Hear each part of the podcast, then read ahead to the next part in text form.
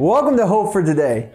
This week we're going to take a look at the parable of the farmer scattering his seed. Luke chapter 8, verse 4 and 5 notes One day Jesus told a story in the form of a parable to a large crowd that had gathered from many towns to hear him.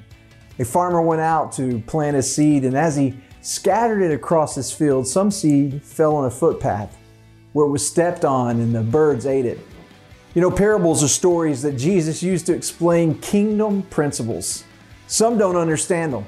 The disciples questioned Jesus and he explained it to them in verse 11. He said, This is the meaning of the parable. The seed is God's word.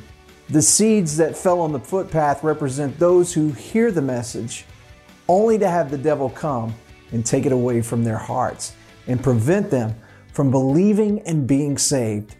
You know, there are some in life who've heard the message of hope, but quickly are convinced it's not real or it's not for them. The truth is, God is real, Jesus is real, and He came to give His life so that you could spend eternity with Him in heaven. Why not open the pages of the Bible today and discover more about Him? I'm Pastor Rusty, and this is Hope for Today.